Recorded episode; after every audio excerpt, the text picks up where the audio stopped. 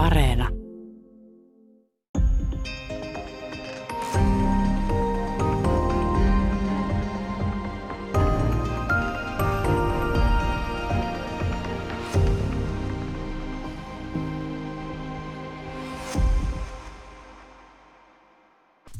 Hyvää päivää. Täällä on tänään vieraana toimittaja ja tietokirjailija Arno Malin. Me puhutaan torverkon rikollisuudesta, pimeän verkon rikollisuudesta.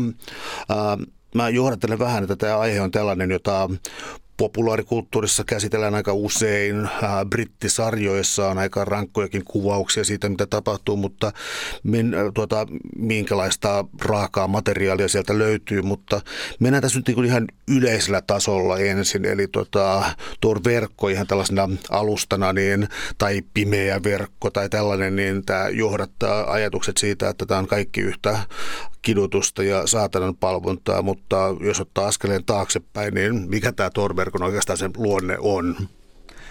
Torverkon tarkoitus on taata tietoliikenteen anonyymiys tai anonymiteetti. Et sehän se pohjimmiltaan on, se on alun perin kehitetty Yhdysvaltain laivastossa ja se oli tarkoitettu välineeksi tiedustelupalveluille pitää yhteyttä keskenään. Mutta nyt siitä on tullut tällainen mitä ihmiset voi ihan vapaasti käyttää ja hyödyntää tahtomallaan tavalla. Monet hyödyntää sitä ihan sillä tavalla, että, että käyttävät sitä aina netissä surffaillessaan, koska he ei halua, että heistä, jää, tai heistä kerätään mitään dataa tai että heidän liikkeitä voidaan jäljitellä. Ja jotkut sitten käyttää sitä rikollisuuteen. Ja se kaikkein näkyvin puoli tässä torverkossa on se rikollisuus. Voisiko ajatella, että tuo alkuaika on ollut sellaista, mitä silloin kun internet yleensä niin kun yleistyi, kun tuli graafiset käyttöliittymät ja tällaiset, jolloin yksi ideaali oli siitä, että tieto on vapaata, sananvapaus on niin pyhitetty, oli tällainen tavallaan niin kuin libertaarinen ajatus siitä, että, että verkossa saa esittää kaikkia, niin oliko Tor-verkossakin tällainen, voisiko sanoa, idealistinen ydin siitä, että, että se on ikään kuin sananvapauden jonkinlainen kehto? No ainakin monet Torverkon puolustajat sanoo sitä sellaiseksi sananvapauden niin erittäin tärkeäksi välineeksi turvata sananvapaus.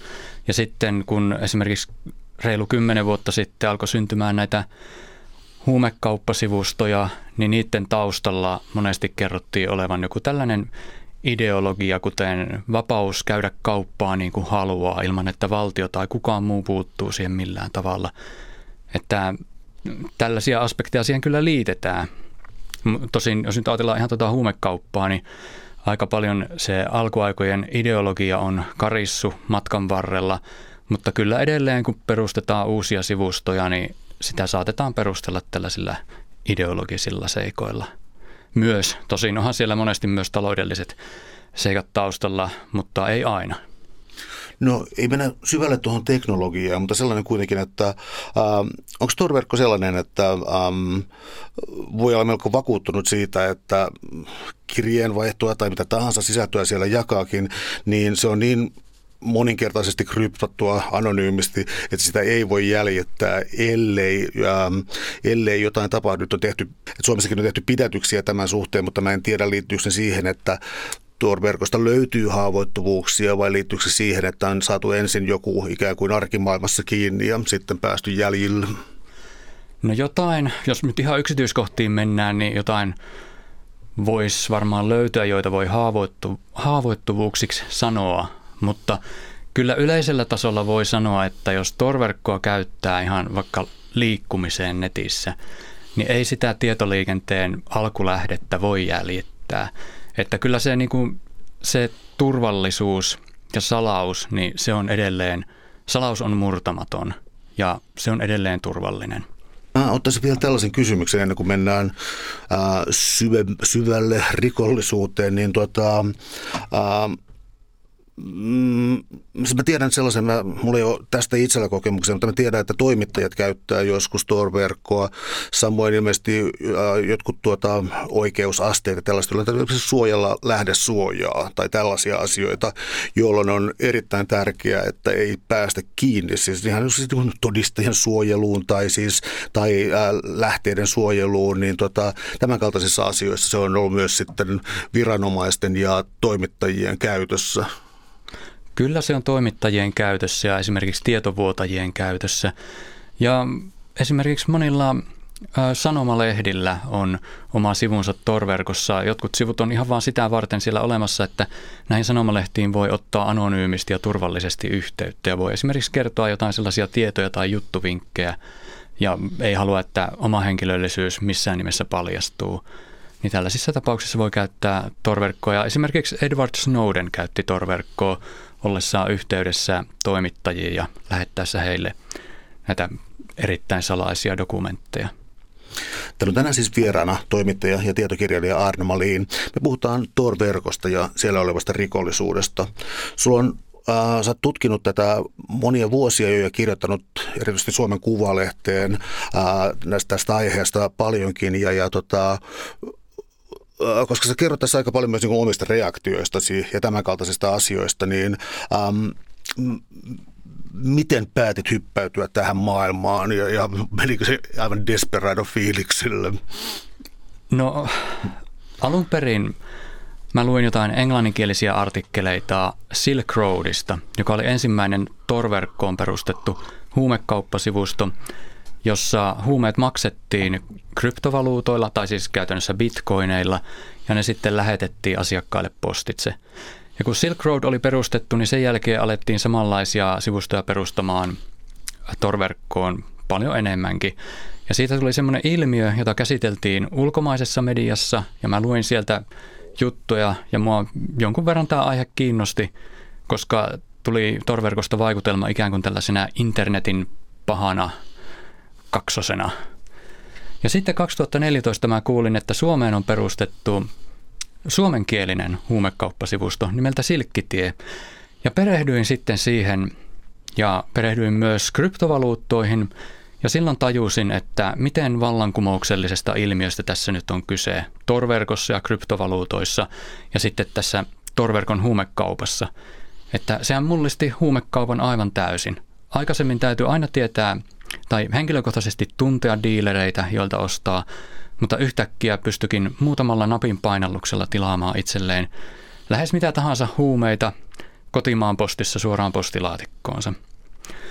Mä aloin sitten Silkkitien lisäksi seuraamaan myös ulkomaisia sivustoja, semmoisia suurimpia englanninkielisiä kauppasivustoja. Ja mä aloin lukemaan avoimesta verkosta kaikenlaisia tarinoita torverkkoon liittyen. Mä huomasin, että siitä löytyy todella paljon kauhutarinoita, niin kuin tosi hurjia juttuja. Ja mietin, että jos näistä edes pieni osa on totta, niin miksei tästä kaikesta puhuta mediassa? Vai onko nämä vaan niin kauheita asioita, että näihin ei uskalleta puuttua? Vai onko nämä kaikki vaan satua, nämä kaikki kauhutarinat? Ja mä päätin alkaa selvittää ihan itse, että mikä, mitä siellä torverkossa on, mitä kaikkea, ja mitkä torverkkoon liitetyt kauhutarinat on totta. Ja yksi tärkeä osa tässä oli sitten tuo lapsipornomaailma, että melkein kaikki, jotka on jotain tai jotain tietää torverkosta, niin tietää sen, että siellä käydään huumekauppaa ja levitetään lapsipornoa. Huumekaupasta löytyy varsin paljon tietoa, löytyy jo silloin joskus vuosia sitten englanninkielistä tietoa runsaasti, mutta lapsipornosta löytyy tuskin lainkaan. Ja sitten 2014 julkaistun tutkimuksen mukaan niin Peräti 80 prosenttia torverkon liikenteestä liittyy lapsipornoon. Eli siitä mä päättelin, että lapsipornon täytyy olla todella iso osa torverkkoa, tai siis torverkon rikollisuutta, mutta silti siitä ei löytynyt tietoa. Joten mä päätin alkaa selvittää, että mikä se lapsipornomaailma siellä oikein on. Ja tällaiselle tutkimusmatkalle mä sitten lähdin ja siitä toi mun kirja oikeastaan kertoo. Mä vielä kysyn, että sellaista, että 80 prosenttia on aika hurja luku. Oliko, oliko tämä niin avoimen verkon puolella, että oli tietoa tällaisesta?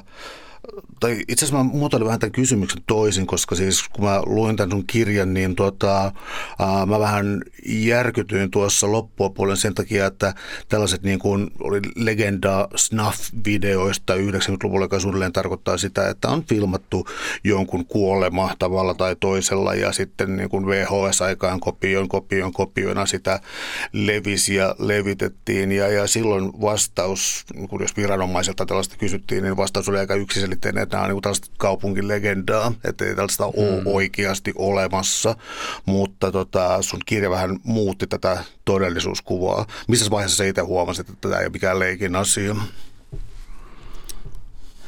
No mä olin kyllä jo aikaisemmin huomannut, että avoimessa verkossa leviää tietyillä sivustoilla videoita, joissa voi nähdä ihmisen oikeasti kuolevan, niin kuin näissä snuff-videoissa, legendaarisissa snuff-videoissa. Mutta sitten kun mä perehdyin torverkkoon ja varsinkin siis näihin kaikkiin torverkkoon liittyviin kauhutarinoihin ja varsinkin tähän tarinaan siitä, että torverkkoon on muodostunut yhteisö, jossa kidutetaan, raiskataan ja tapetaan lapsia – ja levitetään siihen liittyvää kuvaa ja videomateriaalia, niin tähän asiaan perehdyin ja toivoin, että sekin olisi urbaani legenda, mutta sitten viimeistään syksyllä 2016 mulle selvisi, että ei se olekaan urbaani legenda, koska mä itse päädyin sinne syvälle siihen maailmaan torverkossa. Ja ymmärsin, että tämä on totisinta totta. Ja tällä hetkellähän avoimesta verkostakin löytyy sivustoja, joissa on paljon hyvin raakoja videoita ihmisten tappamisesta ja kiduttamisesta. Ne tosin ei ole tällaisia lapsipornosivustoja, eli niissä ei tehdä lapsille pahaa niin kuin näissä torverkon sivustoilla, missä minä olen käynyt. Mutta että nykyisin ne snuff-videot on kyllä ihan totisinta totta.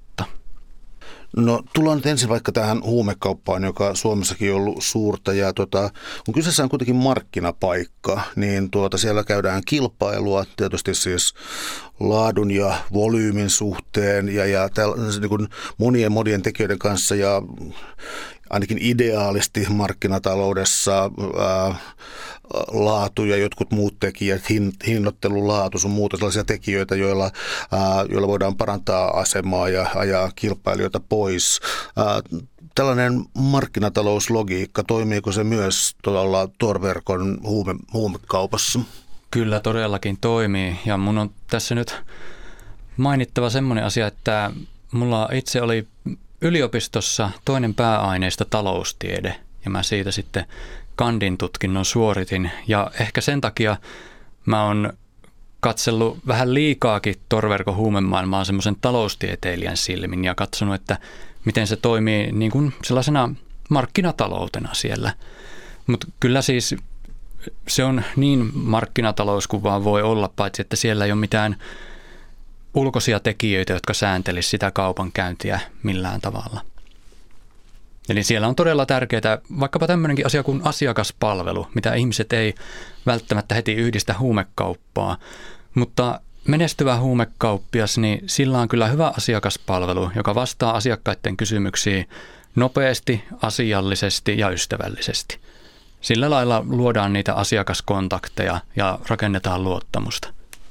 Ja ilmeisesti palaute on tärkeää. Siis siinä mielessä, jos sain oikein kuvan, niin ää, näihin markkinapaikkoihin oli myös usein rakennettu sisään sellainen ajatus siitä, että ää, loppukäyttäjät niin tota, ää, arvioivat sitä, sitä verkon toimintaa. Kyllä joo, eli näissä marketeissa, huumemarketeissa, niin kuin minä niitä kutsun, niin niissä on sellainen palautejärjestelmä, että kun asiakas on tilannut tuotteen ja saanut sen itselleen ja todennut, että no niin, tämä olisi tämä, mitä mä tilasinkin, niin hän vapauttaa maksun myyjälle ja samalla voi jättää palautteen, joka monessa marketissa on ihan kirjallinen palaute. Ja siinä palautteessa sitten yleensä arvioidaan just sitä tuotteen laatua, lähetyksen huomaamattomuutta ja nopeutta ja asiakaspalvelua. Ja nämä palautteet on julkisia ja muut sivuston käyttäjät voi sitten niitä palautteita katselemalla päätellä, että mikä myyjä on hyvä, miltä kannattaa tilata. Eli ne on todella tärkeässä roolissa ne palautteet niillä sivustoilla. Täällä on tänään siis vieraana toimittaja ja tietokirjailija Arno Malin. Me puhutaan Tor-verkosta, rikollisuudesta siellä ja tällä hetkellä nimenomaan huumekaupasta. Kertoisitko sitten tarkemmin, miten sä itse upposit tähän? Tota, sulla on, äh, sait tota, siis tutkivana journalistina esiinnyt paradoksaalisesti täysin anonyymisessä ympäristössä omalla nimelläsi ja, ja julkaisit, julkaisit siellä ja sait niin monta erittäin hyvää informanttia tuolta, tuolta ja, ja, ja myös eräänlaiset luottamukset luottamuksen sieltä, että sä et tee mitään ää, vääristeleviä skandaalijuttuja tai, tai, tai toimi jonain kätyrinä siinä välissä. Eli kertoit se, miten tällaisen luottamusverkoston syntyminen, kuinka kauan se meni aikaa ja mitä sä teit? Niin, no oikeastaan nyt jälkeenpäin kun ajattelee, niin se on aika outo juttu, että sellainen syntyi. Että tosiaan mä tulin sinne omalla nimellä ja naamalla toimittajan ominaisuudessa ja pian oltiin tilanteessa, että huumekauppiaat ja sivustojen ylläpitäjät halusi puhua mulle ja halusi kertoa asioita ja monet otti yhteyttä ja se, se on kyllä nyt jälkeenpäin ajateltuna aika erikoista, mutta se johtuu varmasti siihen, että hyvin nopeasti siellä ihmiset huomasi, että mä tunsin sen heidän maailmansa todella hyvin. Mä olin tehnyt kotiläksyni ja mä en pyrkinyt kirjoittamaan siitä torverkon huumemaailmasta mitään skandaalinkärysiä juttuja, vaan mä vaan halusin kertoa, että millainen se on ihan tarkalleen ottaen ja miksi se on niin vallankumouksellinen.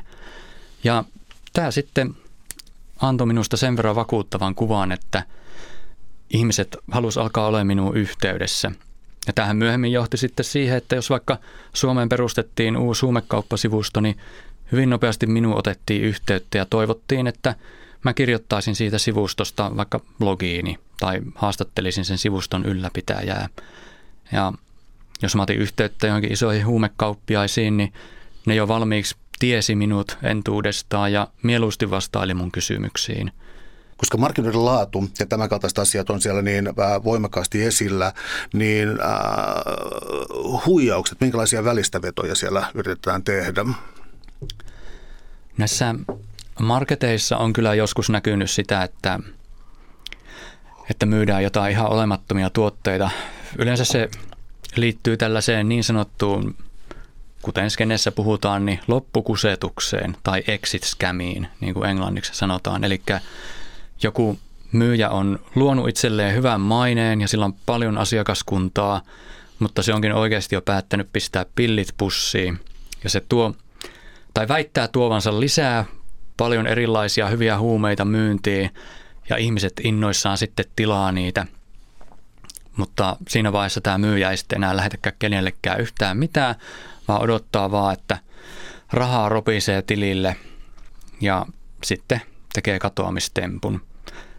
Tällaisia on tapahtunut, mutta näissä marketeissa on siis yleensä sellainen maksu, maksutapa käytössä, että myyjä vapauttaa ne rahat, anteeksi, ostaja vapauttaa rahat myyjälle vasta kun hän on saanut tuotteen ja on siihen tyytyväinen. Tämä estää tällaiset, huijaukset, mutta joskus, jos myyjä on todella luotettava ja luonut hyvän maineen, niin ihmiset saattaa ostaa siltä sillä tavalla, että ne maksaa sen tuotteen heti. Ne on, ne on niin varmoja siitä, että huumeet kuitenkin tulee perille.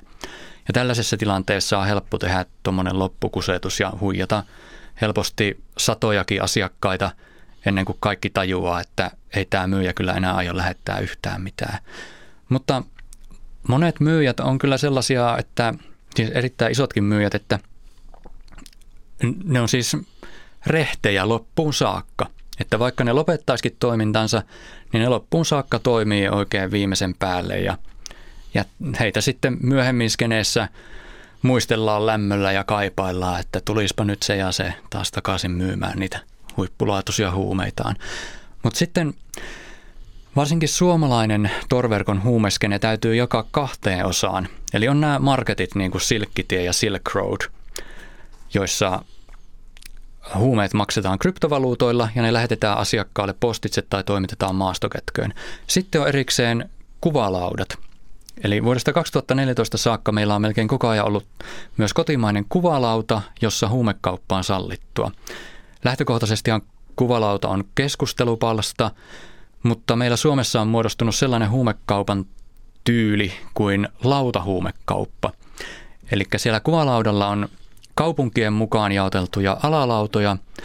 Jos joku vaikka joku myyjä toimii täällä Helsingissä, niin hän jättää Helsingin alalaudalle ilmoituksen, jossa kertoo mitä huumeita hänellä on ja mihin hintaan.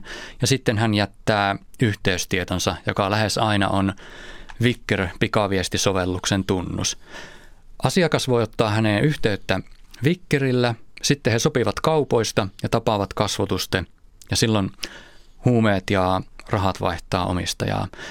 Tähän lautahuumekauppaan, niin tähän liittyy paljon väärinkäytöksiä, paljon huijauksia, ryöstöjä, varkauksia. Ja se onkin semmoinen todella iso ongelma, mikä tätä lautahuumekauppaa alkoi ajan mittaan vaivaamaan, koska on helppo sopia kaupat jonkun kanssa sille syrjäiseen paikkaan, jossa sun kaverit sitten onkin puskassa odottamassa. Ja sitten ryöstetään se kaupan toinen osapuoli, viedään siltä kaikki, mitä irti lähtee. Niin eihän se ryöstetty lähde tekemään mitään rikosilmoitusta, koska hän on itsekin rikollinen ja paljastuisi siinä samalla sitten poliisille. Eli tällaisia ryöstöjä alkoi tapahtumaan todella paljon jossain vaiheessa. Ne on iso riesa.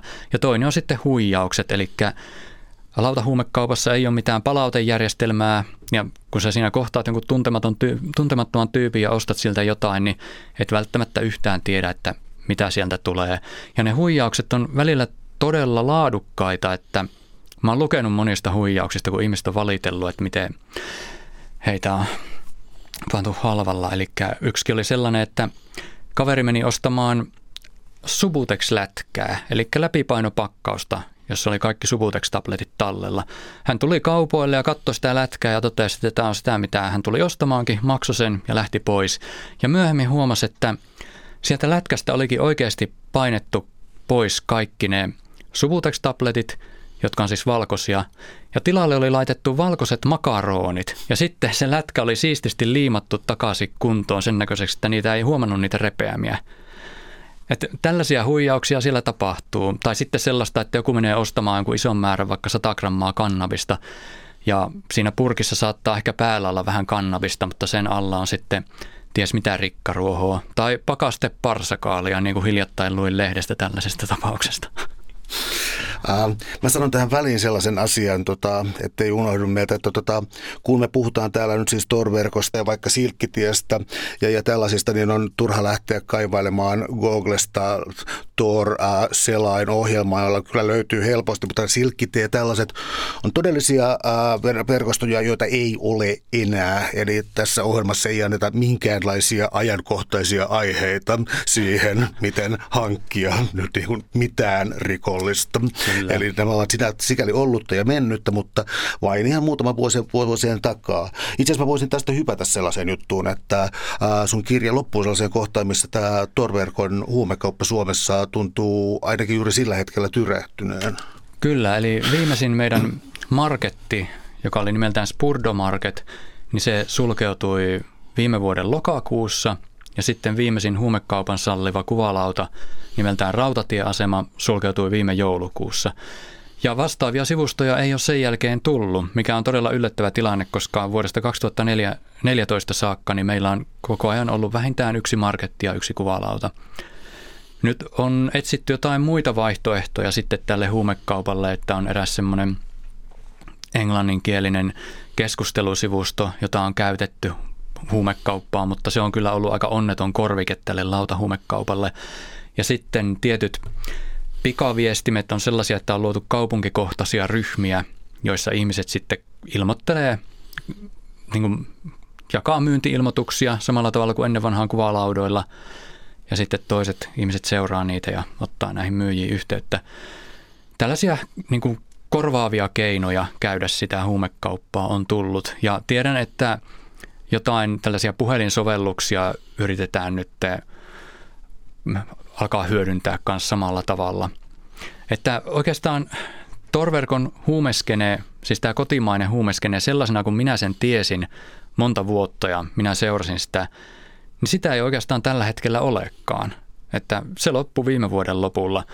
On olemassa Torverkossa yksi sellainen keskustelusivusto, jossa paljon puhutaan näistä aiheista, mutta siellä on kaupankäynti kiellettyä, eikä siellä saa markkinoida mitään huumekauppiota tai huumeita.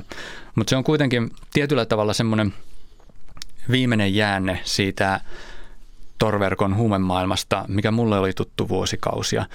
Ja on ihan mahdollista, että uusia sivustoja tulee, mutta sekin on mahdollista, että niitä ei tulekaan enää. Ja mikäli niin käy, niin on kyllä ylpeä ja onnellinen siitä, että sain dokumentoitua sen torverkon huumemaailman historian kansien väliin. ainakin Helsingin kohdalla on uutisoitu sitä, siis kaikilla on tullut tässä koronaviruksen myötä selville, että jätevesistä voidaan tehdä aika paljon tutkimusta siitä, minkälaista ruokavaliota, minkälaisia taudin aiheuttajia kulkee.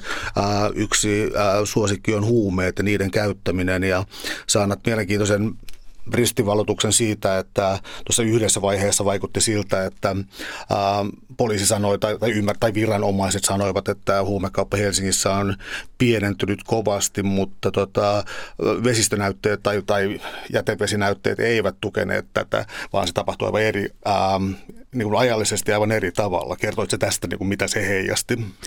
No, no joo, se oli mielenkiintoista, kun koronakriisi alkoi niin viranomaiset oli yksimielisiä siitä, että koronakriisi vähentää huumeiden käyttöä ja huumeiden hinnat tulee nousemaan ja niiden saatavuus tulee heikkenemään.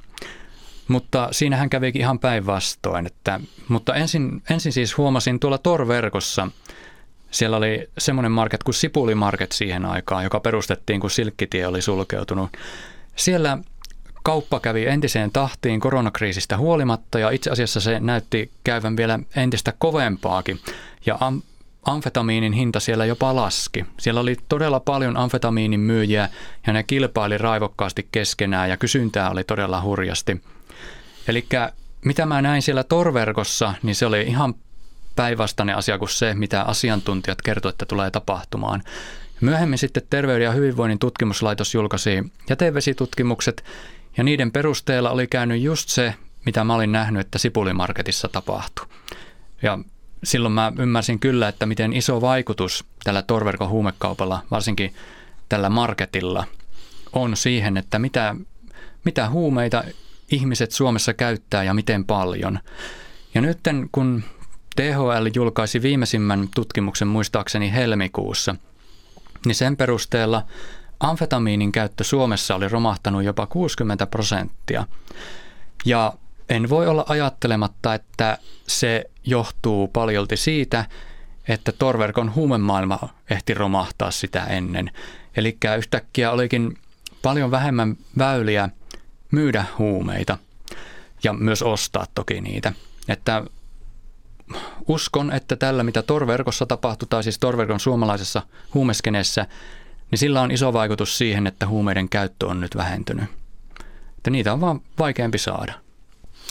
Siirrytään tota, askel, askel epämiellyttävämpään suuntaan, siis ää, väkivaltarikollisuuteen ja sitten sen jopa aivan ää, äärimmäisen kuvottaviin muotoihin, mutta ää, pysytään ensin vielä tässä kaupan parissa, eli ää, aseet ja niiden ostaminen ja, ja, ja toisaalta ainakin huhut jostain palkkamurhista. Ja nyt mä en, mä en kyennyt aivan muodostamaan kuvaa siitä, että, ää, ää, että tota, kuinka paljon siellä on niin kuin pelkkää, pelkkää yritystä huijata, koska tällä niin kuin hieman liioitellen, niin ostatko Singon sata, sadalla eurolla tai jotain sellaista, no niin. niin se vaikuttaa huijaukselta. Eli minkälaista tämä asekauppapuoli on ja tällainen?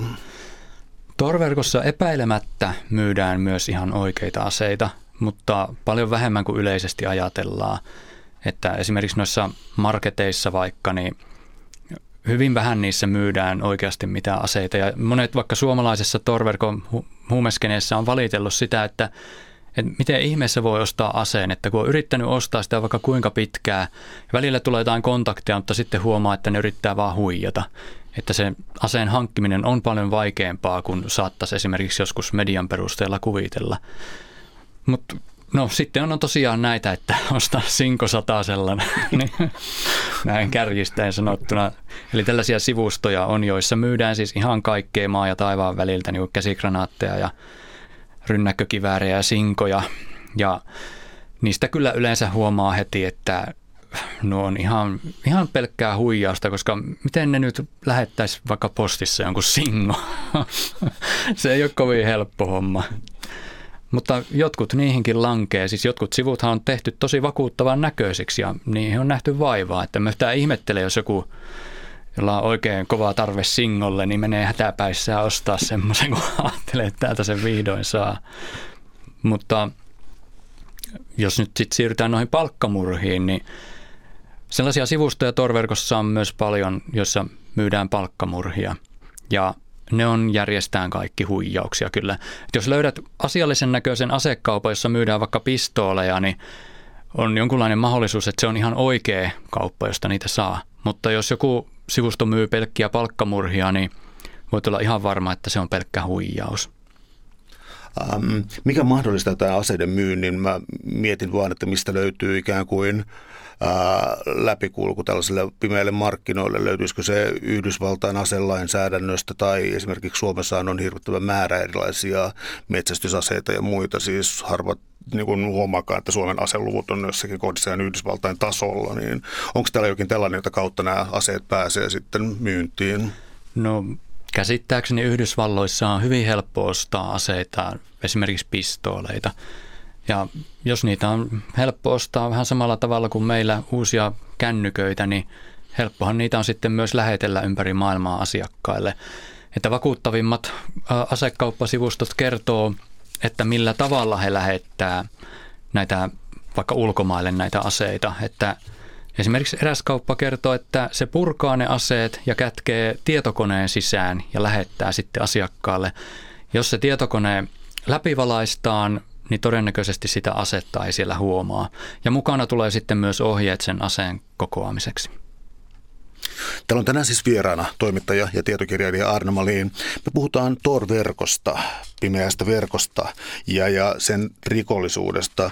Ähm, tullaan lastenmieliseen aiheeseen, eli tullaan niin väkivaltaan ja sen vieläpä oikein äärimmäisiin muotoihin. Eli, eli palkkamurhaajia ei tuolta verkosta löytynyt, mutta sitten Mä en osaa sanoa, olisiko se nyt niin kuin Mä en halua sanoa, että se on liukuva raja, koska siis on erilaista fetisismipornoa ja siis ihmiset saattaa olla kiinnostuneita vaikka mistä, siis niin kuin No siis vaikka mistä sadomasokistisesta porrosta, joka voi näyttää niin kuin ulkopuolisesta aivan kauhealle ja toiselle taas niin kuin se on norm, täysin normaali fetissi. Niin mä, mä en halua sanoa, että se on liukuma, vaan sitten on olemassa niin kuin tämän kääntöpuoli, eli niin kuin aito halu satuttaa ihmistä ilman mitään mm, turvasanoja tai tällaista. Ja, ja tämä puoli alkaa sitten... Ähm, No se ei niin voi olla herättämättä oikeastaan reaktioita lukiossa.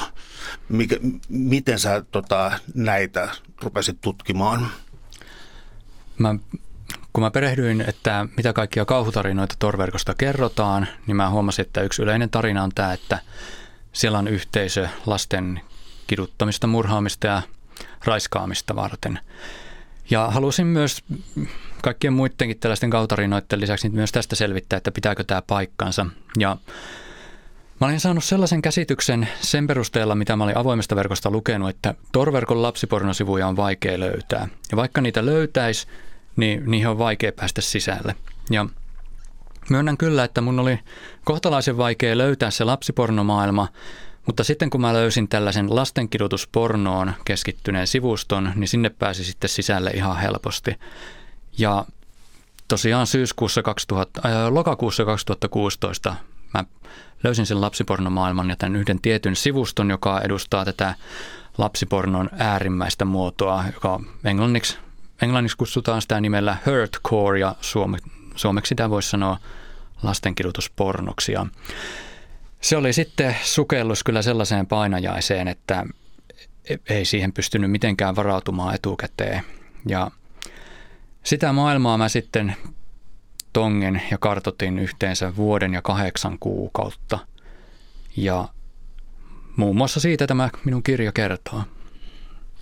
No, koska tuo aihe on sellainen, että se vetoaa myös populaarikirjallisuudessa ja elokuvissa ja TV-sarjoissa, niin, ää, an, anteeksi, ää, niin antaako ne oikea kuva siis, siis sellaisesta vaikkapa ää, sarjamurhaajista, jotka pitää vankina jossain kellarissa lasta tai jotain tällaista, tai sitten sellaista ää, ikään kuin todella suurtuloisten tällaista ikään kuin suljettua piiriä, jossa maksetaan tällaisesta niin kuin osallistumisesta johonkin live-kidutus, kidutus, mahdollisesti tappo ää, välineisiin. Oliko siinä paljon sellaista niin kuin legendaa, jota, jota sä et kyennyt todentamaan vai löytyykö niille kaikille jotain vastinetta? No populaarikulttuurissa näitä ilmiöitä ei koskaan kuvata realistisesti sen takia, että todellisuus on paljon karmeempi kuin mikään, mitä esitetään populaarikulttuurissa. Että jos ajatellaan vaikka tällaista sadistista pedofiilia, joka saa seksuaalisen nautinnon siitä, että se aiheuttaa kärsimystä lapselle, niin sehän haluaa aiheuttaa sille lapselle mahdollisimman paljon kärsimystä mahdollisimman monella eri tavalla ja pitkittäen sitä niin paljon kuin mahdollista. Ja se näiden ihmisten koko mielikuvituksen kapasiteetti pyörii tämän aiheen ympärillä. Ja mä en ole ikinä nähnyt missään populaarikulttuurissa mitään sellaista, jota voisi verrata siihen, mitä mä oon nähnyt torverkossa. Että se, nämä ihmiset siis, nehän on absoluuttisen pahoja ja niille se elämän eliksiiri on just se äärimmäinen pahuus. Ja he tietää sen itsekin oikein hyvin ja nauttii siitä elämässään täysin siemauksin. Um, psykologisoitu on aina hieman hankalaa, mutta tuota, tuota, um, mä yritän tavoitella sitä, sä sanoit äsken tuossa ihan juuri äsken, että, tota, että he tietävät kyllä itsekin tekevänsä, tota, tekevänsä väärin, eli, eli No siis joskus on käytetty sellaista jotain jaottelua, että niin kuin vaikkapa jotkut ihmistieteet pyrkii ymmärtämään ihmisten psykologiaa, jotkut niin kuin selittävät ja jotkut taas niin kuin kuvaavat. Ja tämä ymmärtävä sitä niin kuin, että yrittää astua jonkun päähän ja, ja miettiä mitä tehdä, mutta sitä sellaista koulukuntaa ää, ää, tota, siihen ei ole välttämättä luottaminen. Eli siis mä muotoilen kysymyksen sellaisen tiiviiseen, mutta vaikean kysymyksen siitä, että siis ää, on olemassa niin kuin täysin, on olemassa pahuutta, jota ei voi mitenkään selittää tai rationalisoida pois.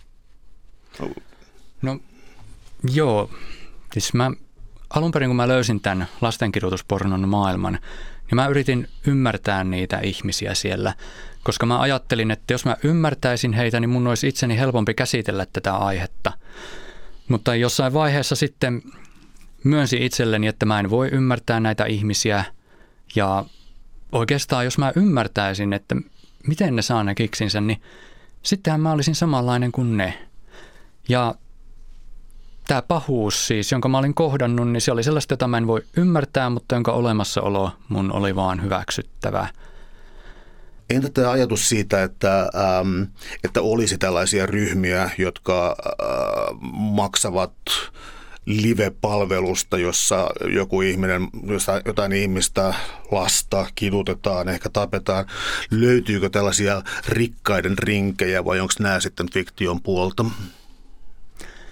Tästä mulla ei ole kyllä mitään niin kuin faktaa sanottavana. Mä tiedän kyllä faktana sen, että on hyvinkin rikkaita ihmisiä, jotka esimerkiksi tilaa itselleen videoita, joissa tehdään hirveitä asioita pienille lapsille ja jopa vauvoille.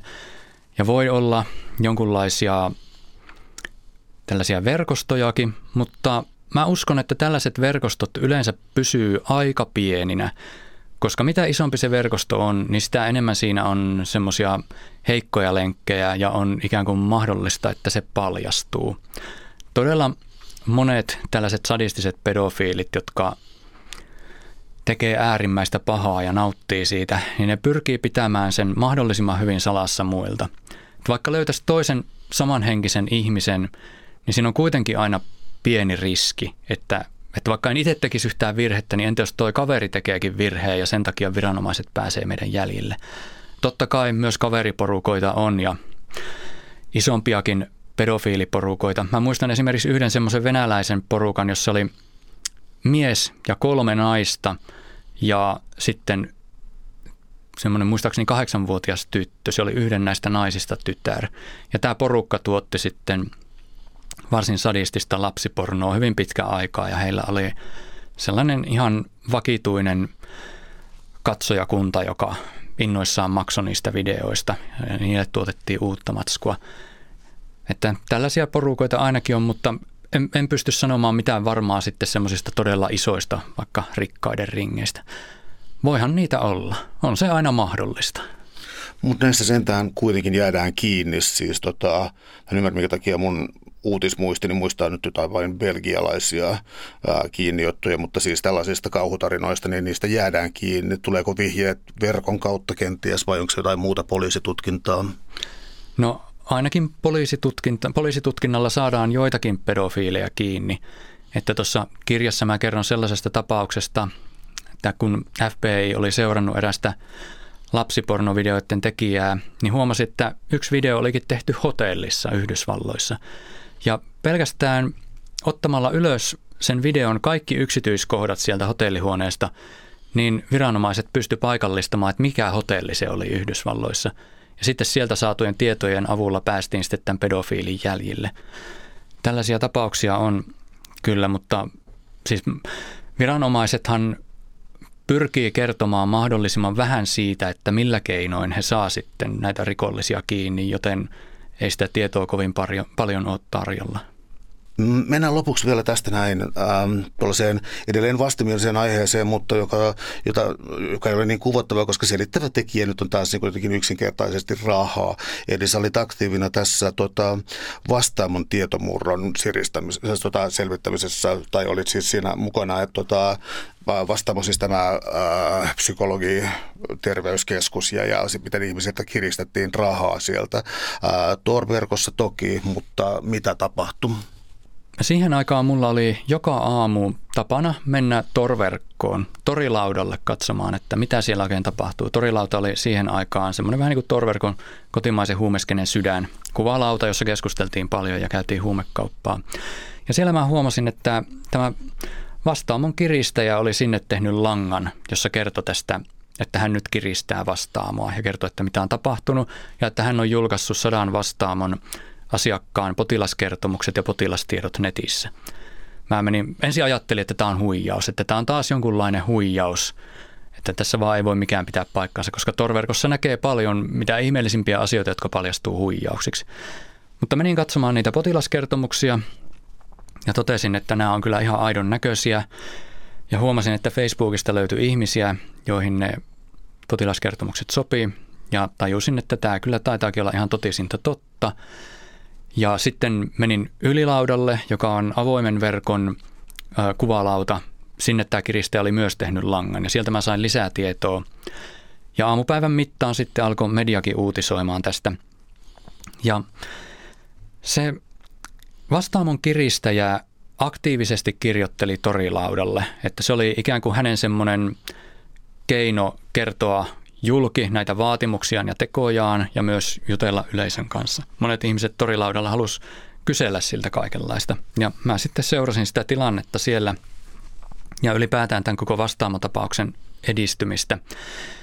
Ja jossain vaiheessa, oliko se nyt kolmen päivän kuluttua, niin kiristäjä lopetti kirjoittamisen torilaudalle ja lopetti myös sen, että kun hän oli siis uhannut, että hän julkaisee sataa potilaskertomusta päivässä ennen kuin hänen vaatimuksiinsa suostutaan, niin hän lopetti niiden potilaskertomusten julkaisun ja sen jälkeen hänelle kävi sellainen virhe, että häneltä ikään kuin pääsi sinne omalle sivustolleen vähäksi aikaa semmoinen todella iso kansio, joka sitten torilaudan viestien perusteella pitikin sisällään kaikki ne potilaskertomukset, joita hän oli varastanut vastaamosta, eli sen materiaalin, jolla hän kiristi – Eli hän oli tehnyt oikein kunnon mukaan. Hän oli levittänyt julkisuuteen sen asian, millä hän yritti toteuttaa kiristystä. Ja sitten mä ajattelin, että, että jos mä pystyisin saamaan sen kaiken materiaali itselleni ja toimittamaan viranomaisille, niin tällä lailla mä voisin ehkä olla avuksi sen kiristäjän kiinni saamisessa.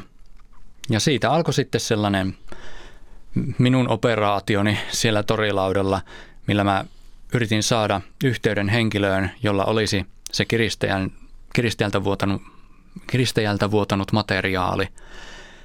Ja loppujen lopuksi äh, semmoisten pienoisten salapoliisiseikkailujen myötä niin mulla lopulta oli se materiaali. Eli minun tietokoneelle ilmestyi 32 000 vastaamon asiakkaan potilaskertomukset ja potilastiedot ja toimitin ne tietoturvayhtiö F-Securen tutkimuspäällikölle Mikko Hyppöselle ja hän sitten toimitti ne eteenpäin viranomaisille. Toivon, että siitä oli jotain hyötyä. Ilmeisesti viranomaisilla se materiaali jo oli, mutta F-Securella ei sitä vielä ollut ja heidän mukaansa, Hyppösen mukaan siis se kansio, joka minulla oli, joka siis piti sisällään paljon muutakin dataa kuin vain ne potilaskertomukset, niin se piti sisällään paljon hyödyllistä tietoa. Ja vastaamon kiristäjän jahtaaminenhan jatkuu edelleen. Muistan, että edellinen juttu, minkä luin aiheesta, niin siinä poliisi sanoi, että uskoo, että kiristäjä jää vielä kiinni. Vaikka jo paljasti rikoksen tekotapansa. Kyllä. Se oli kyllä todella surkuhupaisa loppu hänen kiristysyritykselleen, mutta ei kyllä vähennä yhtään sitä vastaamon asiakkaiden tuskaa, että tuo oli aivan painajaismainen kokemus vastaamon asiakkaiden kannalta. Vielä kun painajaisista puhutaan, niin haluaisin yhden asian sanoa. Palataan vielä tuohon lastenkidutuspornoon ja torver, että torverkon lapsipornon maailmaan, että kun mä sen aikanaan löysin, niin jossain määrin jopa sitä kaikkea kuvaa- ja videomateriaalia pahempaa ja kaikkia niitä keskusteluja, mitä mä luin siellä, niitäkin pahempaa, oli se ajatus siitä, että siis tällaisia sadistisia pedofiileja on varmasti ollut ihmiskunnassa aina, mutta niitä on hyvin harvassa siellä täällä. Aikaisemmin ihmiskunnan historiassa ei ole ollut keinoja verkostoitua, eikä ne ole välttämättä elämänsä aikana löytänyt kaltaisiaan. Mutta Tor-verkko on nyt muuttanut tilanteen ihan täysin, että kaikkein pahinta siinä lapsipornomaailmassa on se ajatus, että sadistiset pedofiilit eri puolilta maailmaa on löytänyt toisensa torverkon avulla ja muodostanut sinne yhteisön ja verkostoitunut. Ja siellä ne auttaa toisiaan ja neuvoo toisiaan, kertoo suunnitelmistaan ja ohjeistaa toisiaan, jakaa kokemuksiaan. Että tämä on minusta kyllä todella huolestuttava asia. Ja kyllähän ne on epäilemättä nyt torverkon avulla niin luonut paljon verkosto, verkostoja toisiinsa, että vaikka tyyliin torverkko suljettaisiin huomenna, niin on useita muita vaikka no teknisiä välineitä ja applikaatioita, ohjelmia, keinoja, joilla ne edelleen voi pitää yhteyttä keskenään. Eli sadistiset pedofiilit eri puolilta maailmaa tulee kyllä pysymään verkostoituneina jatkossa tällä maapallolla. Ja se on ihan erilainen tilanne kuin koskaan aikaisemmin. Ja tämä pätee toki myös pedofiileihin noin yleisesti. Mikäli tällaista äh, kuvottavaa rikollisuutta kyettäisiin estämään, niin me tuotan tällaisen yleisen internetanalogian, että sen alkuaikoina ajateltiin, että internet on niin kuin posti, mutta se on vaan nopeampi ja on niin kuin muuttaa ihan eri tavalla maailmaa ja kommunikaatiota ja tiedetään, että sananvapautta verkossa käsitellään nykyään aivan eri tavalla kuin verkon ää, tota, alkuaikoina. Luuletko että löytyy jotain teknologisia tai muita, mm, en mä tiedä, siis vaikka soluttautumisia tai jotain tapoja, johon tällaiseen niin kuin sadistisen pedofilia materiaalin levittämiseen voitaisiin puuttua? Onko siinä toivoa? No sitä mukaan, kun rikolliset keksii uusia keinoja olla yhteydessä ja tehdä näitä rikoksia, niin viranomaiset yleensä omalla tahollaan saa sitä välimatkaa kiinni ja pystyy keksiä jotain uusia keinoja. Että se on sellaista jatkuvaa kissa- ja hiirileikkiä. Mun on kyllä mahdotonta sanoa tulevaisuudesta mitään, että en voi muuta sanoa kuin, että toivon, että tällaisia keinoja löytyy, mutta pelkään, että niitä ei löydy. Suuret kiitokset. Keskustelun sisältö oli karmea, mutta muutoin oli ilo. Kiitoksia Arno Malin. Kiitos.